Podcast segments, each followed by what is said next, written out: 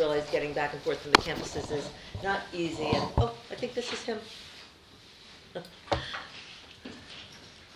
Hey, Michael? Yes. Ah, hello, no, that's okay. Got stuck behind the one accident. That's quite all right. We're fine. So yeah, don't get yourself settled. Yeah, more hot water in here. Um, so welcome everybody. Thank you for coming. Um, I'm Mary Balkan. I'm talking behind your back.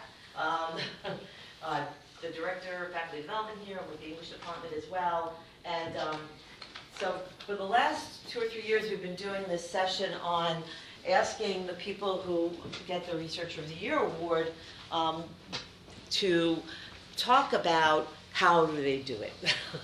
how do you manage to keep a research agenda going in the face of all the competing interests and all the, the, the tugs on a faculty member's time? Um, so I'm just going to shut this in. Please ignore this. This is my life now. There's little post-it notes stuck on everything. It's very sad. Um, so anyway, um, I think it might not be a bad. Hey, Elizabeth, come on in. Drag a chair. Uh, let's see. Here, why don't you pull one up? We got one there? Oh, good, perfect. So, um, let's see. Actually, I think I need this again for a second. So, um, I, uh, put out a call and invited, um, uh, try to touch different areas and get people from different places to, to talk about it, to, to present on this session. Um, and so we have four people today. Hold on, let me do this. I can't talk and type at the same time, apparently. Um, to talk about what they do. It, these are, this is really informal, as are most faculty development events, right? So um, we'll go around and introduce ourselves. Um, so the four people, and you're going to hear their name again when they introduce themselves. So the four people who are going to be talking to us today are uh, Robert Kelchen from College of Education and Human Services, Michael Fontaine, Fontaine uh, from School of Health and Medical Sciences, Mark Molesky from the College of Arts and Sciences, and Courtney Starrett from the College of Communication and the Arts. Uh, but I think it also helps so we know who each other is. I just asked them to talk about, um, you know, what is it they do? Do they have any sort of tips, techniques, um, strategies that help them to keep scholarship moving in the face of adversity, which is, you know, teaching and service, I guess. I don't know. You know, how do you get it to happen? Um, so I thought we would just go um, after we introduce ourselves. We'll just go right down the line. I'll ask Robert to go first, and then Michael, then Mark, then Courtney. And um, you know, I asked them to do. I don't even remember, like five to eight minutes, something like that. Just quick, nothing formal. Uh, but um, and then thank you, and then we'll have some time, hopefully plenty of time for Q and A and to chat with them and so on. Uh, so um, I've introduced myself. Why don't go? Um, I'm Kathy Neville. I'm the Associate Dean for Graduate Studies and Research in the College of Nursing. I'm new to Seton Hall. I was a retired full professor at Kean. Um, and the role of being the associate dean, it was a new position, and much of it is really increase helping the, be a resource for the faculty in the College of Nursing in scholarship and research. And um, in the past year, we've done really well. We have six uh, publications from faculty, and uh, we were awarded the SAMHSA grant for the opioid epidemic with SHIMS and the School of Medicine. So we're cooking. Nice. Uh, I'm Liz McDermott from uh, the College of Nursing. Um, um, my title is Assistant Dean for Student Success, but I did finish my um, dissertation in higher education a few months ago, so I'm um, trying to, uh, you know, capitalize on that momentum and, um, you know, balance the responsibilities of a full-time job, and I also just had a baby, so any um, tips you can give me would be great on managing time and stuff like that. Elizabeth McCrae from the College of Business. Uh, nothing exciting in my life. I'm finishing a dissertation or having a baby, but uh, I'm still trying to stay research productive because someday I'd like to go apply for full. So you know you got to have a track record to do that. So My name is Christine Lowe. I teach in the College of Communication and the Arts. This is my first year on a tenure track line, so I am just looking to hear about how you guys did it. And I'm having a baby, so um, be difficult, I'm sure. Thank you. My name is Roger Alfani from the School of Diplomacy. I teach uh, Johnny and uh, I have a book in production, so I want to get some tips and how to get uh, acquainted with everything that we are doing. Uh, my name is Joey Huddleston, uh, also in diplomacy, also first year on a tenure track line. I started a kind of ambitious data collection project um, this year that I'm trying to develop for my book project.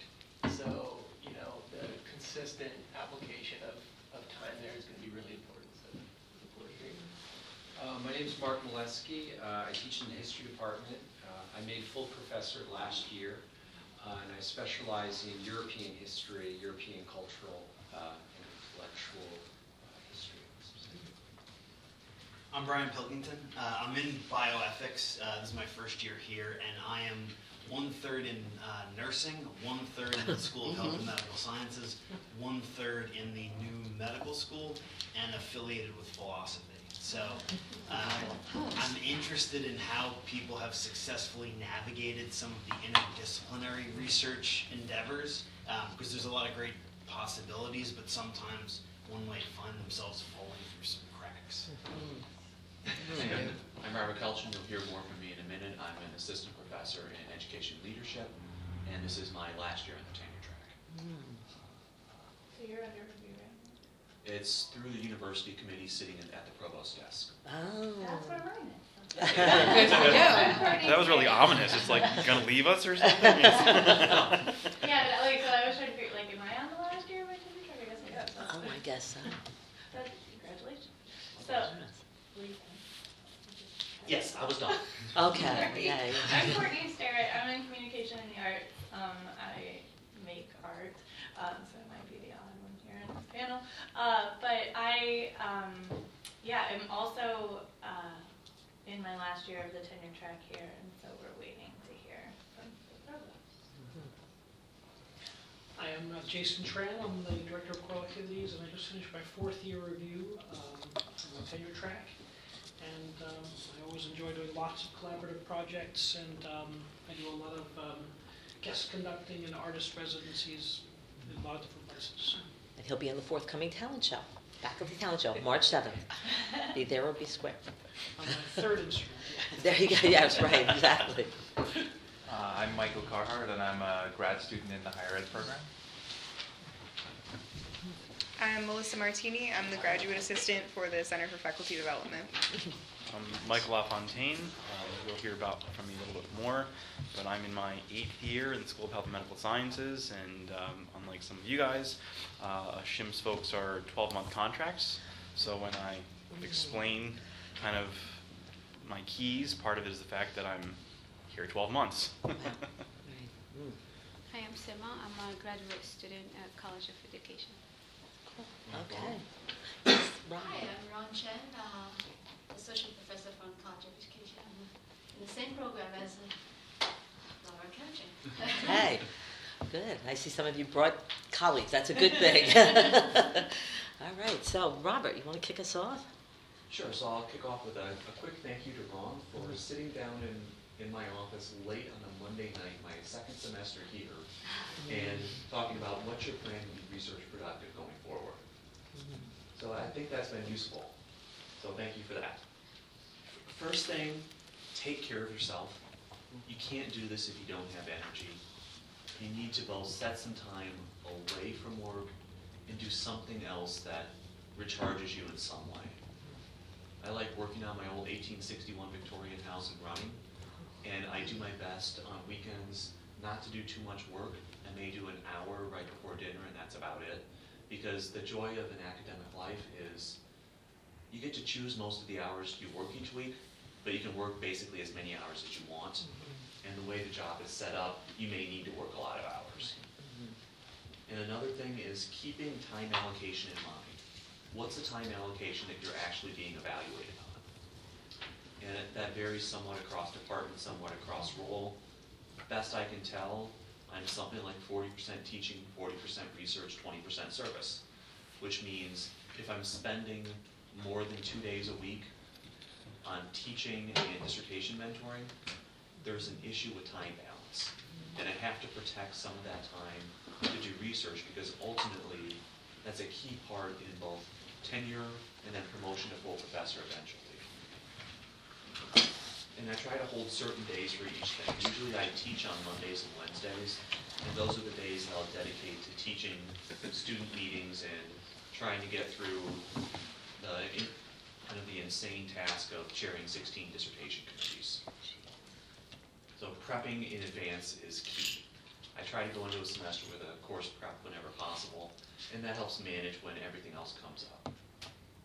Second, try to structure things around your schedule whenever possible.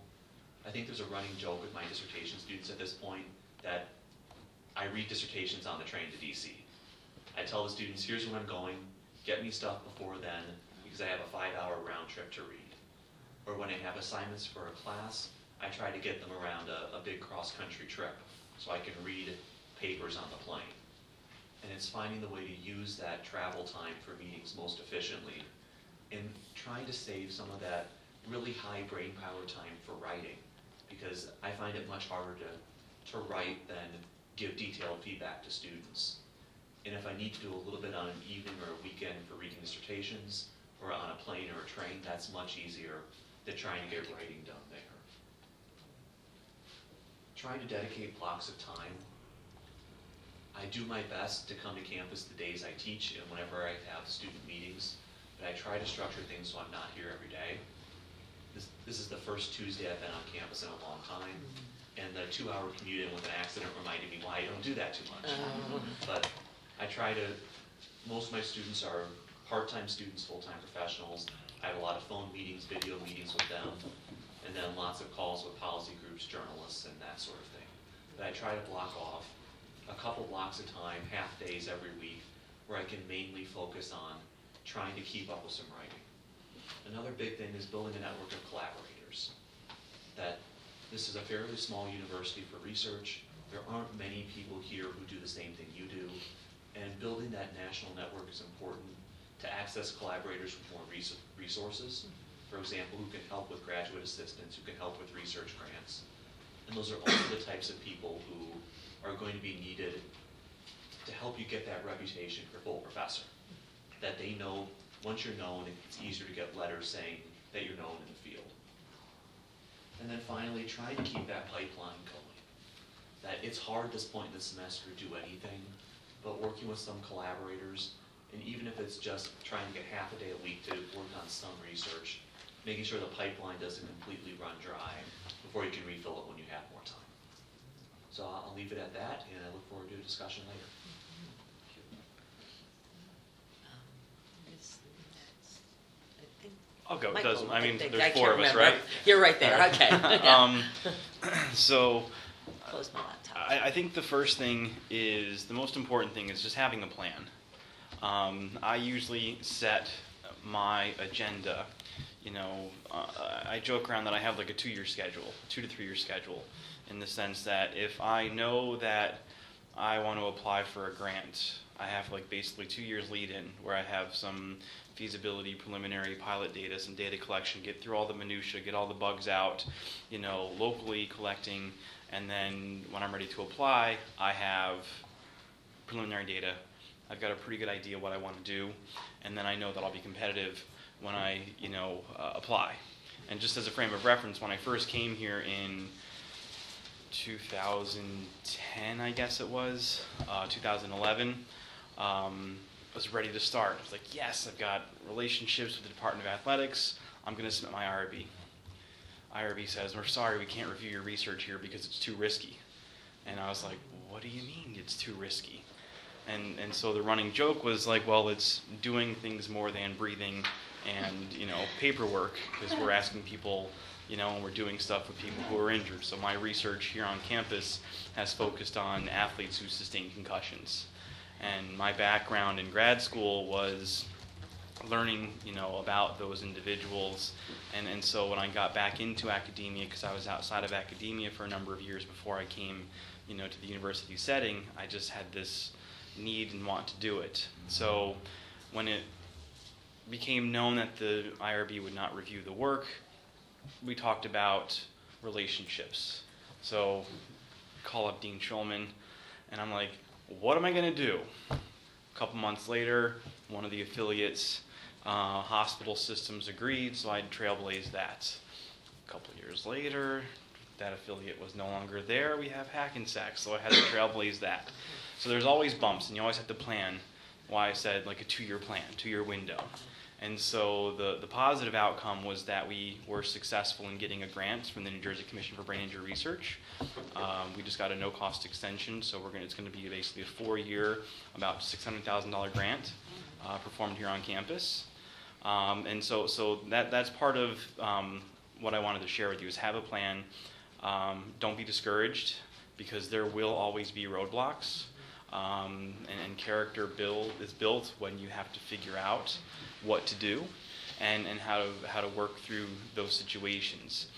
Um, so, so having a good relationship with your direct reports, your chair, your dean, those are going to be essential to helping you get on the right path. And so I'm, I'm really I'm grateful for that because now, you know, I've, I've got a national presence um, in this arena and have some fairly high visible visit, um, publications and, and several more coming out uh, in, in, the next year or so.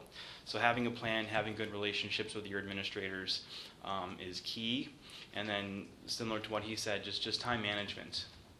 So in addition to my like two or three year plan, I also have a semesterly plan where once I know where I'm teaching, when our meetings are, I can filter in around that. So I know that I got lucky this year that you know my classes are on a Tuesday, or one of my classes on a Tuesday, and we always have meetings on Tuesday during college hour. So it's like, great, I'm not losing a day now having to figure out meetings. So if I'm teaching two or three days a week, I make sure that I compartmentalize my prep, my meeting, my office hour on those days where I'm teaching so that I have a solid two days to commit to myself, to commit to my own work, um, and use the opportunities that are here. Once I have those things established, um, then I just kind of figure out time management. So, so life always happens. We have some folks who are expecting. We, we've, my wife and I have been fortunate. We have four children. Um, so I joke around with my students that it's not the piece of paper on the wall; it's how much hair you have left, and, and how the circles under your eyes um, really look. Um, and I will say that the energy, the joy, the enthusiasm of just being immersed in that intellectual process is amazing. And you do have to find balance. Um, and, and so, similarly, I do try to punch in, punch out in terms of the nuts and bolts, but sometimes you just can't ever turn your mind off. And so, I brought this little thing with me is that sometimes some of the best clarity that I have in how I want to articulate things happens when I'm trying to fall asleep. Right. Mm-hmm. And this dates back to when I was doing my dissertation. So I get up, I write, and then I'm able to rest easy. And, and, and I wrote probably two thirds of my dissertation document after midnight through that, I guess, that worry book. So having a plan, having good relationships with your administrators, effectively managing your time, and then also understand what you want to get out of it. Like if the goal is to put things on paper so that you can be competitive for the tenure track. Now, I'm a contractor, I'm not on the tenure track, so I don't necessarily have to go that route. I don't have to like figure it out. But having said that, um, in my eight years here, I'm probably north of 40 papers, peer-reviewed papers, the grant that I have here at Seton Hall, plus I have active collaborations at another site. So in total, we're, we're talking probably about 10 or 12 million dollars of active research funding. And so it's, it's really trying to compartmentalize, but it's not just being able to put those numbers down, it's the intellectual engagement, the joy, the enthusiasm. Like I'm having so much fun going down these different paths that I've actually just recently started going back to school. it's kind of crazy um, where the research has taken me a certain direction, and it's been a number of years since I've taken those courses. So I just found like an online MOOC, and I'm doing a certificate in genetics and genomics because that's where my research is taking me. So I have to commit myself to growing, and then also helping me better put out my, my product. So, I mean, you're not in the tenure track, but you do have a reappointment process and there Yeah, is a we, we are, scholarship we are basically component, three-year right? contracts, Right, and so yeah. every three years, we have to reapply. And, and our model is, again, teaching service Right. and research, with eighteen credits being our teaching load, the stuff that we sign up for, plus the stuff we're assigned to for service, and then however much you want to put into the research, with the expectation that some product should be produced over that three-year window. Thank you. Mhm. Um, Mark, how about We turn to you, you're back there, no hiding behind the screen. Well, theoretically, uh, staying productive shouldn't be that difficult for anybody in this room. Theoretically. Um, we've all, we're all here uh, because we've jumped through a lot of hoops. Um, we have, uh, you know, sterling letters from um, graduate school and, and, and people we've worked with in the field. Uh, we know how to achieve things academically and scholarly. Um, and so, um, first bit of advice is to is simple is to sort of continue to do the things uh, exercise the habits the specific habits uh, that have worked for you in the past uh, and not do the things um, that haven't worked for you in the past now my, my fondest wish uh, as a scholar is that I could get up at 4 in the morning uh, and write from 5 a.m. to 9 a.m. Watching a famous historian on television say that's how he wrote his great history of the French Revolution. Big brick of a book, uh, took him nine months. Wow. I, I can't do that. I can't get, I'm not a morning person. I cannot, you have to put a gun to my head to do it. I write in the evenings. And um, there's no way I can change that. Um, so I have to kind of go with my biology, go with my biorhythms, uh, and not feel guilty about the fact that get up uh, at the crack of dawn. Uh, academic work, of course, is very individualistic. Um, it's a lonely process sometimes. And so, again, you have to personalize uh, your academic life to a certain extent. You know, get, get advice from other scholars and friends, but don't feel guilty that you're not doing the things exactly the way they're doing, because you've already done it the way you've done it, you've done it uh, successfully.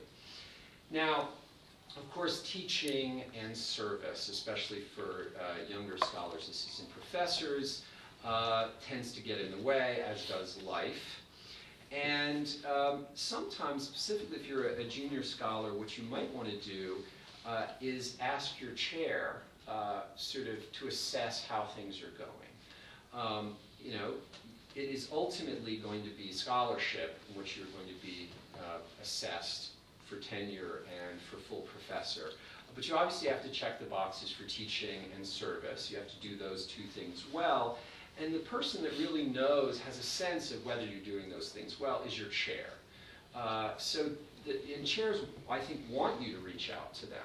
Uh, you know, if there's if there's a problem, eventually they'll probably get to you. But if you come and say, um, I just want to talk a little bit, you know, don't wait for the third year or the fourth year review kind of clear the air and say, I'm doing this and I'm doing this, is that, that okay?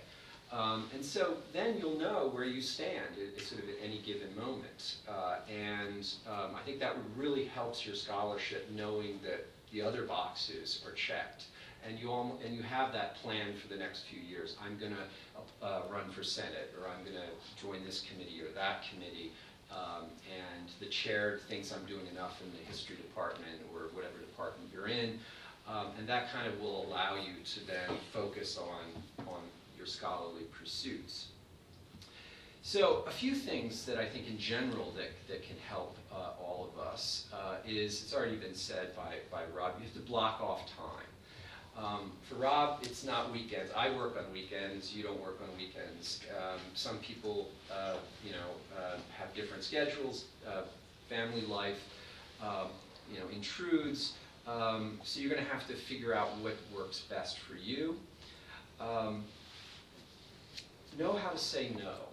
Um, you, you should, for the most part, when your chair asks you to do something, say yes. But if it's just too much, um, you're allowed to say no um, and explain why. Um, and as long as you're explaining why, usually uh, you can work out a compromise with those who expect um, you to to perform service, uh, etc. Um, deadlines are crucial, uh, real deadlines. So uh, if you say in a month or two months, I'm going to give a chapter to a colleague to look over or to send it to your advisor or mentor, uh, make sure you do that. Uh, even if the last few pages are a little rough, get it done and then move on uh, to the next chapter. The worst or the best thing in, I think, scholarly life is a sense of, of you're making progress, that your wheels are not spinning. Um, however, sometimes you just have to say, you know, this week I have to tend to other things. Uh, don't feel guilty about that. Do those things, and then uh, the next day, uh, Monday morning, you know, get back uh, to your scholarly work. Now, most problems, I think more for historians, but maybe for, for some uh, people in other fields, arise when one finishes a significant project and has to move on to another project. For historians, it's books.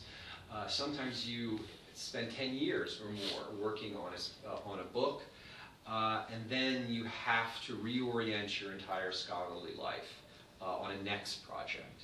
And that is a dangerous moment. Um, now, most of us have placeholders or new projects that we want to work on. Um, so, uh, but that doesn't always, it, it doesn't always work out that way. So what I would say, the best thing to do uh, would be to use your old, the scholarship in your old project uh, to spin off articles. Um, for example, I wrote my, a book that I published a few years ago on the Lisbon earthquake. Uh, I realized that I had a number of art, possible articles I could spin off. Uh, one was on medical triage. Um, I believe the first uh, example of medical triage uh, occurred in the aftermath of this horrible earthquake in 1755. Uh, and I mention it in my book, but it really needs to be expanded into an article. And so um, even though I've sort of put the Lisbon earthquake project behind me, uh, I realize until my next book is published, which will be in a few years, um, I should still mine a lot of that research that I, that I already have and I know very well that's before me. And, and the problem with writing books is that it takes you a few years to do research, uh, you know, in that field before you can even write your first article. And then, as I say, sometimes it takes 10 years before the book comes out. And so that's a good time, I think, that you can use the old research, uh, at least as much as possible. So uh, my message uh, is one of optimism. Uh, all of us uh, have the ability uh, to be productive and to stay productive, but it sometimes, as, as been, has been said before, uh, it sometimes helps to sort of step back and assess the situation objectively and ask for advice if one runs into a roadblock from a mentor. Sometimes outside of the university is very helpful, but certainly chairs, colleagues, and friends uh, at Seton Hall. Um, and that's been helpful for me in the past, and I, I have no reason to think it won't be helpful for you. Thank you.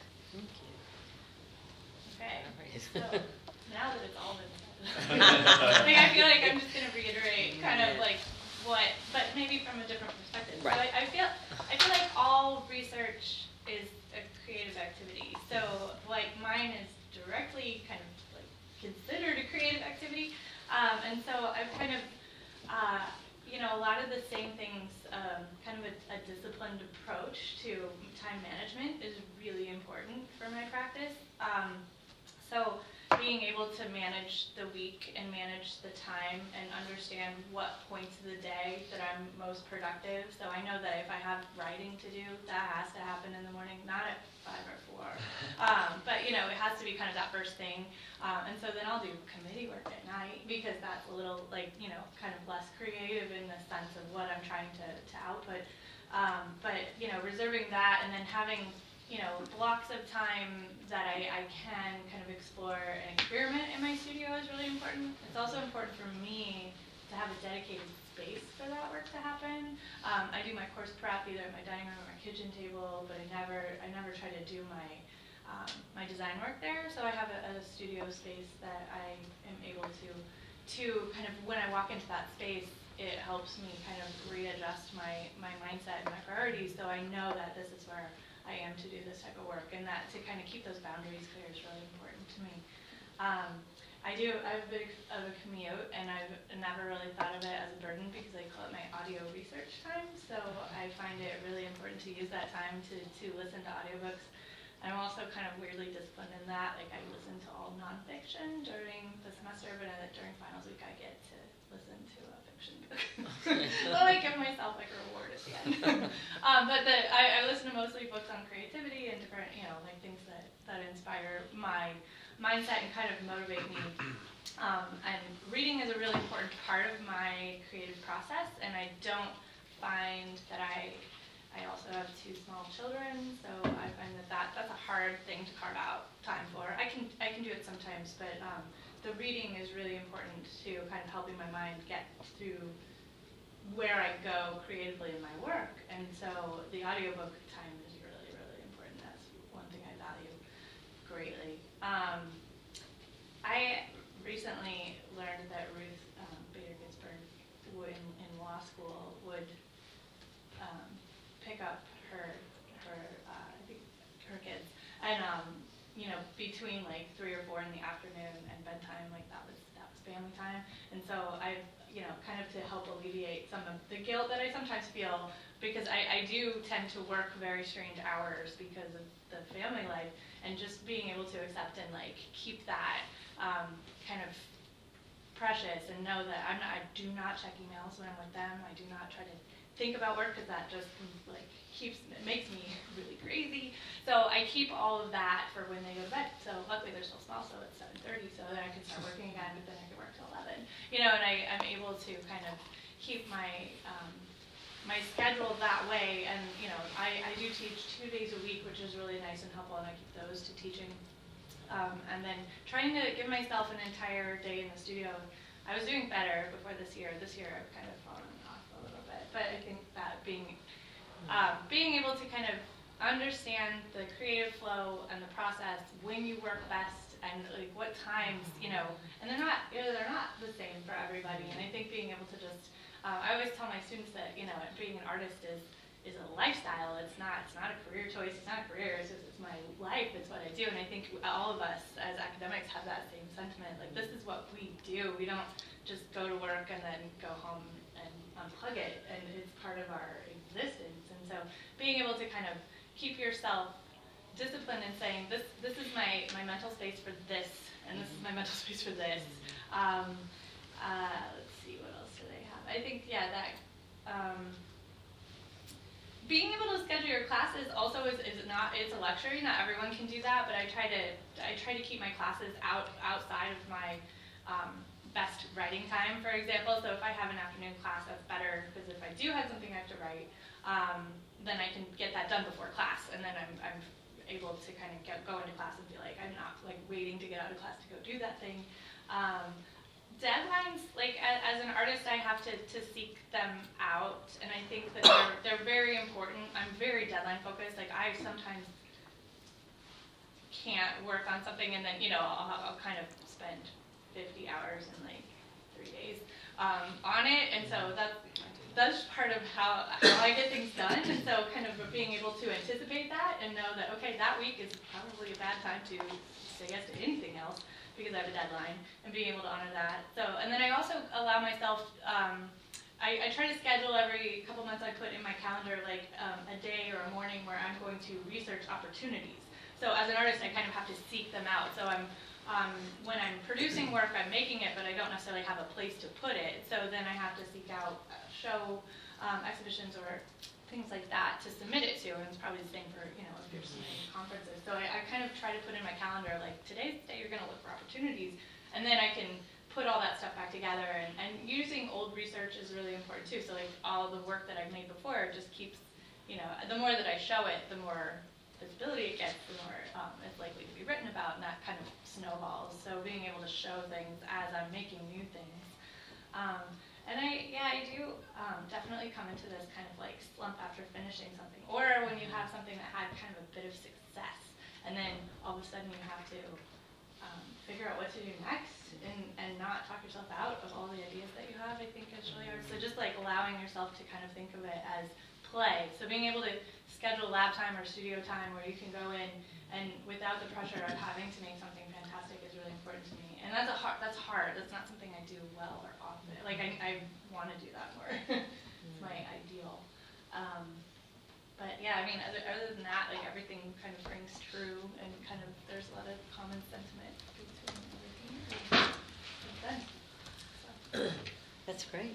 Um, all right, so questions, comments. I mean, feel free to share your own. I- I'd like to just build Yeah, on that sure. concept of play, because I don't think Mm. it gets enough attention. Mhm. Um, there is a, a two gentlemen who, uh, and of course their names now are escaping me, but they won the, a Nobel Prize for graphene.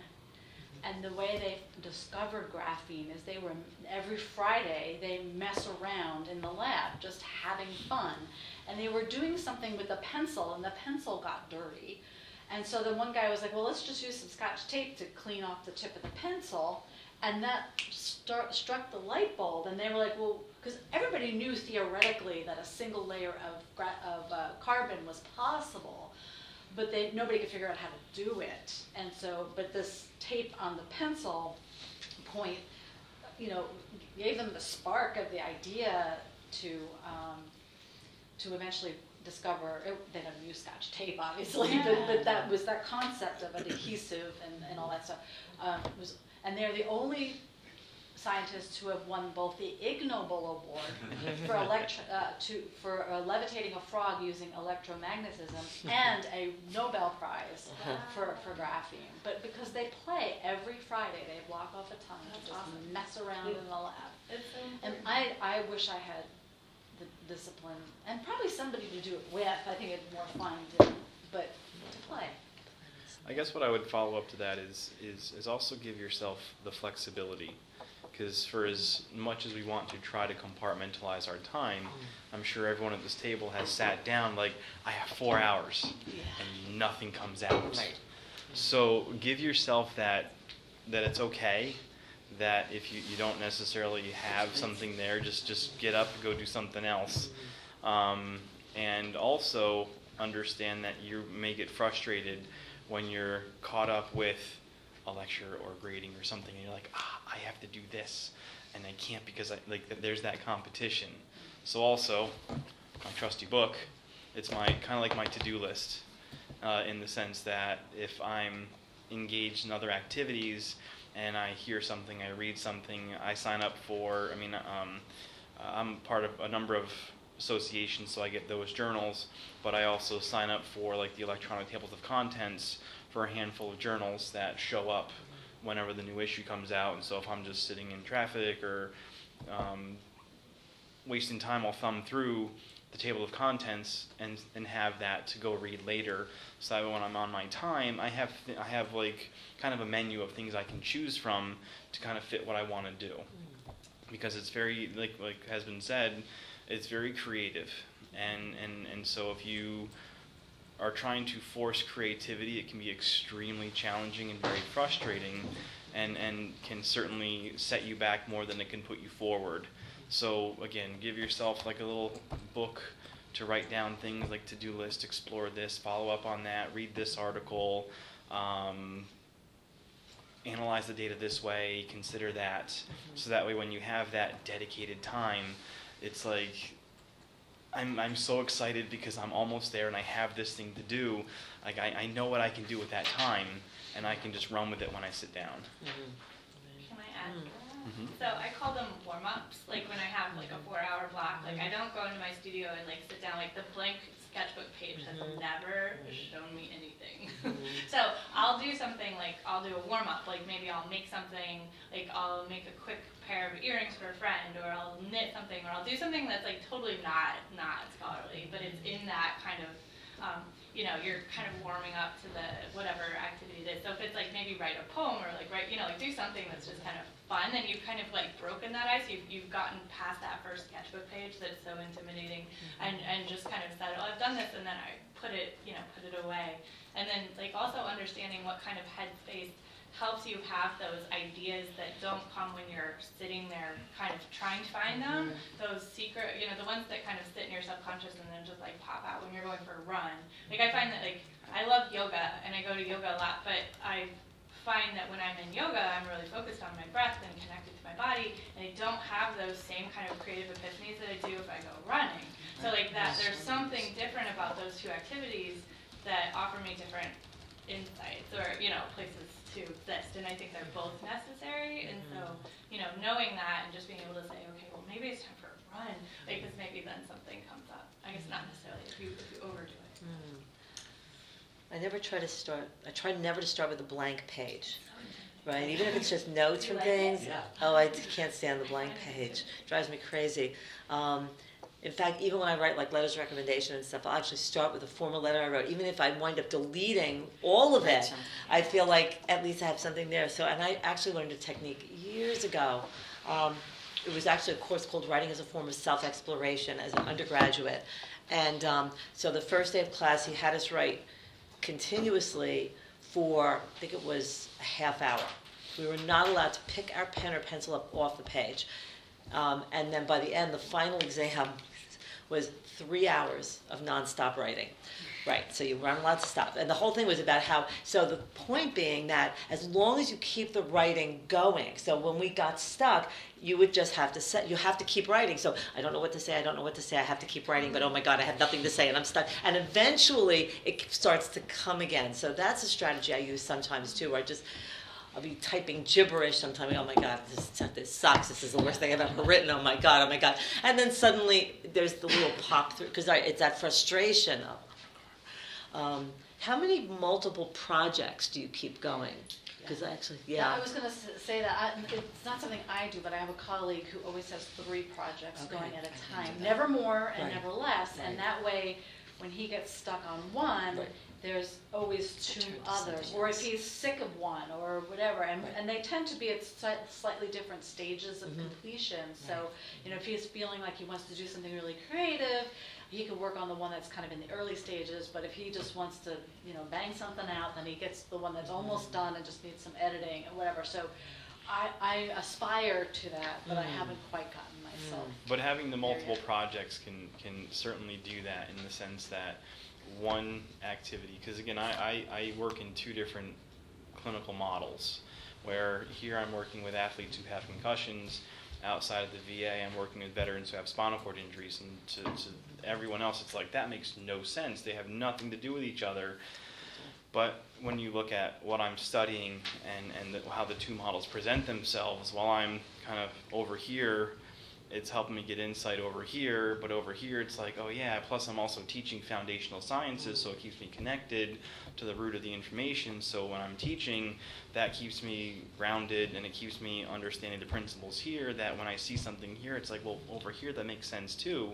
So having multiple outlets, um, not that it's going to encourage a lack of focus, um, just sometimes you have to have two sandboxes uh, that are somewhat connected, but also somewhat tangential from one another.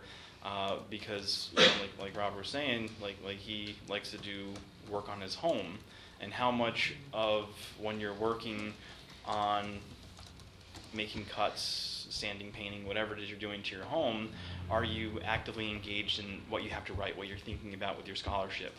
So for me, my, my house, I have a like a, a larger property. We have gardens. We have stuff like that for my kids to play in, and I find that when I'm there in that moment, it, it's like I wish I had two of me, so I mm-hmm. could have someone dictate or or you know figure out to plot these things so when I actually have time to focus on it, it's there. So so again, it, it's having the freedom intellectually to kind of play and understand that you know playing in the different arenas is going to help you keep from becoming stale Mm, right. because if, if you are really passionate about it it's not work Mhm. but if you are feeling the pressure to do it because you have to do it Mm. then it's going to become a burden and, and then it's not going to be fun and you're going to dread um, that time and that responsibility so so for those of you who are kind of on the tenure track and concerned about you know going forward with the professorship um, I would just say ultimately the number of products you may ultimately have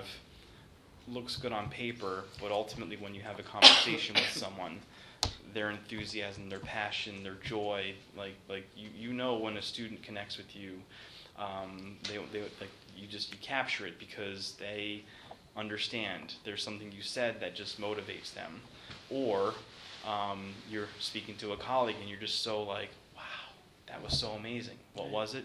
It was their enthusiasm, their passion, maybe not necessarily their time on task, but just how much they truly love what they do. Right. So, so don't forget to enjoy what you're doing. Right, That's true. Yeah. Yeah. Yeah. I, I, I try to have probably about five to seven projects somewhere in the outline to ready to send off to a journal phase. Mhm. The part that's working with collaborators, working around their schedules, whatever interests me at the time, am I stuck on data?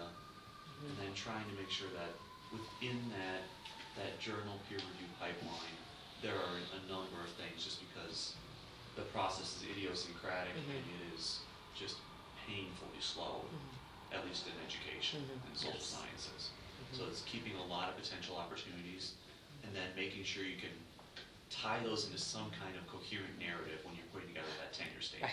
And that's important.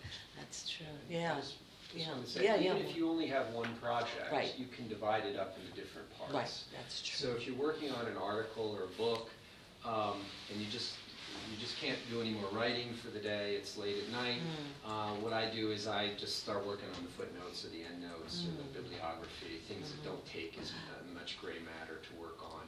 Uh, and if, or if you're just tired during the day, um, um, reading, uh, doing research, then you could, you know, turn, turn to writing. right. So don't, again, don't feel bad if you don't have the five projects or six projects. Mm. There's ways in which you can divide up the work that you have in front of you so that there's a variety of, of directions you can go at any Right, point. that's a good point. Oh, wait, yeah, Brian, you wanted to say something? I'm curious if anyone has tips for translating the kind of work that you do, um, sort of both for deans and administrators, and sort of generally for people who work in other areas. Uh, so, being the person, uh, the only person in bioethics up at the New Health Sciences campus, everyone's super wonderful and all of that, but no one really does the kind of stuff that I do. There are concerns that are, you know, uh, that cross.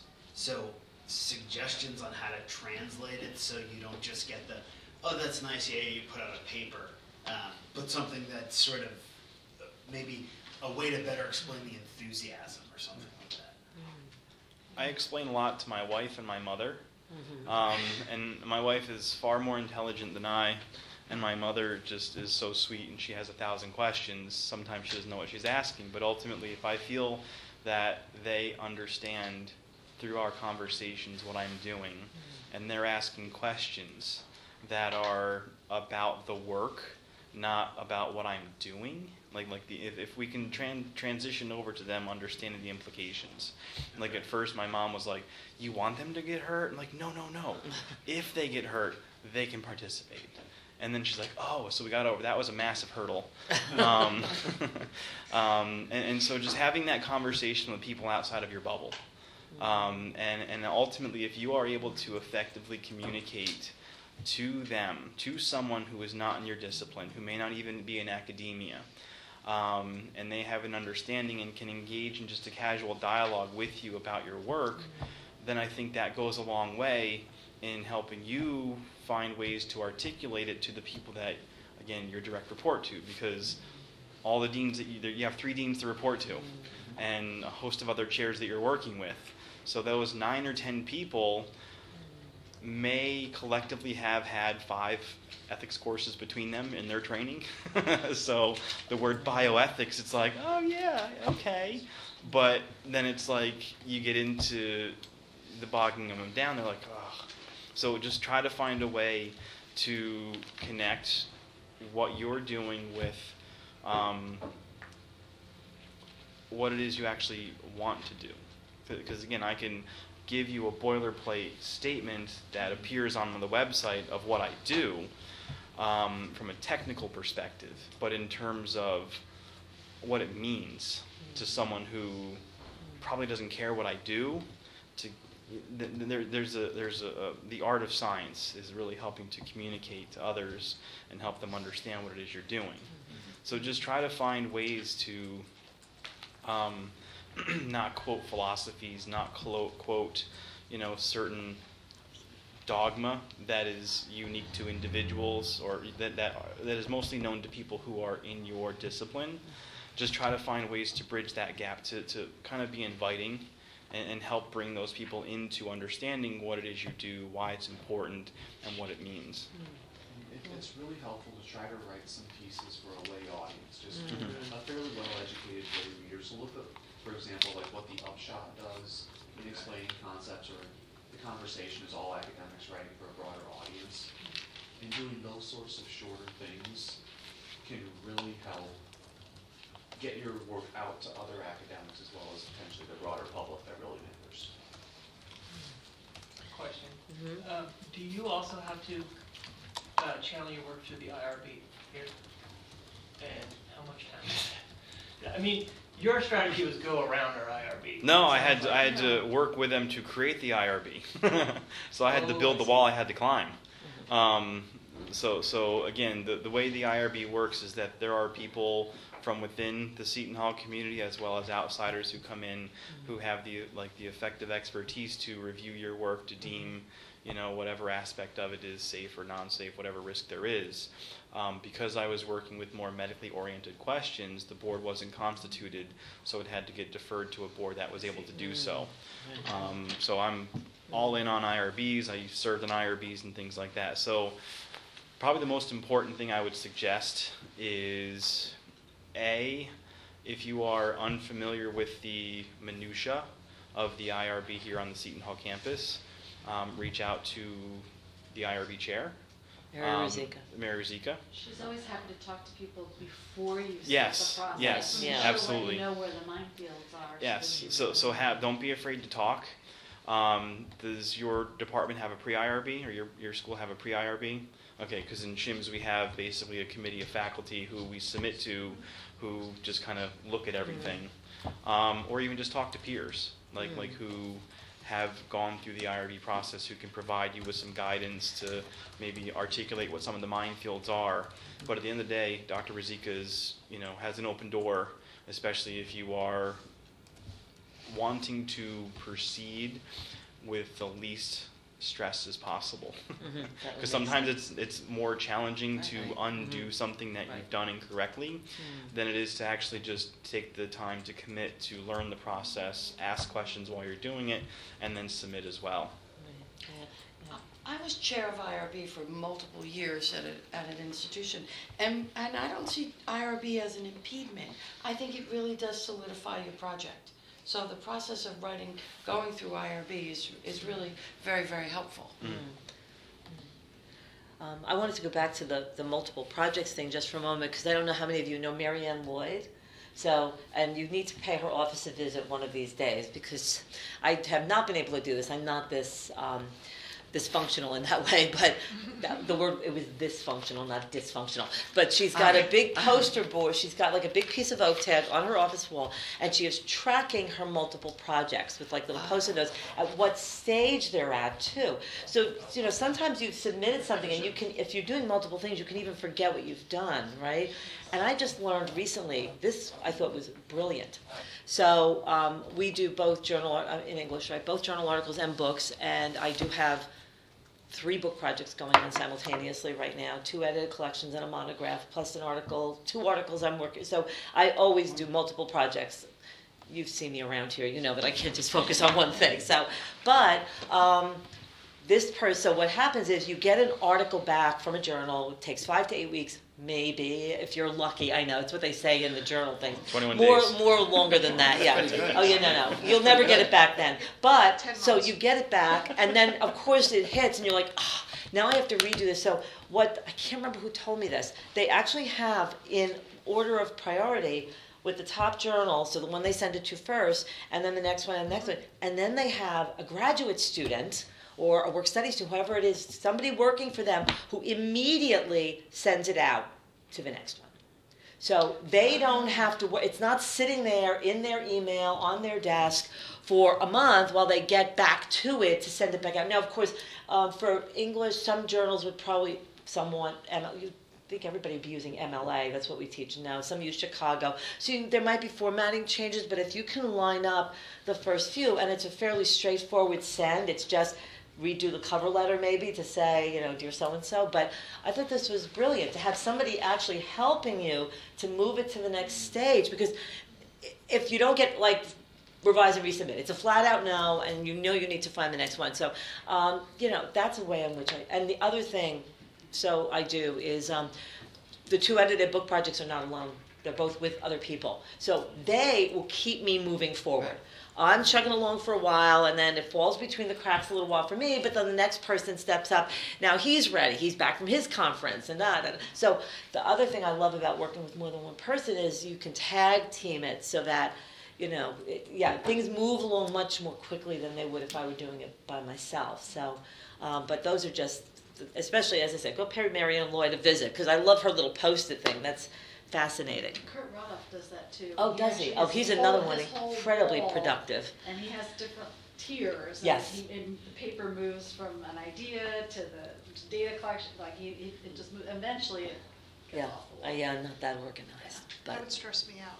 To see it all there, That would yeah, get me might, that might That be. would get me Yeah, going. Yeah, I yeah. do something with post-its in kind of the opposite way. Like, so if I'm starting a project, that, uh, like just the steps at which I need to do the things, and I'll put a post-it note in a grid, and then like I, it's like a more satisfying than crossing it off the to-do list, and then you can remove that, put it in a Right. pile, and then kind of Yeah. see the process kind of go the other way as you kind of count down to like being done. I use a spreadsheet, a spreadsheet to track every submission. Okay, fabulous. I find it very gratifying to cross things out.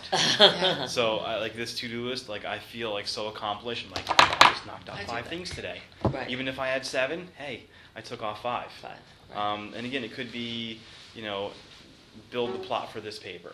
Right. You know, update the EndNote library, update, know, like it just, I've accomplished something because we can just spend hours Right, and have nothing to show for it. right. The worst thing is having something hanging over your head. Yeah.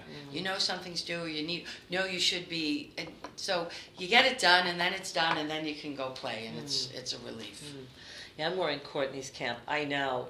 So this past weekend was completely dedicated to doing this conference paper that I needed to have for Wednesday because I was determined that this was one I was not going to write when I actually got to the conference. Oh, okay. Oh, okay. Which has happened far too often in the last few years. On the plane, in the conference, writing the paper, up in late middle of the night, doing the thing. Yeah. We have to submit the paper. Remember, that's Oh, recorded yeah. See, we don't have to yet do that for most of our No. conference Because I think sessions. too many people were. I'm sure they do.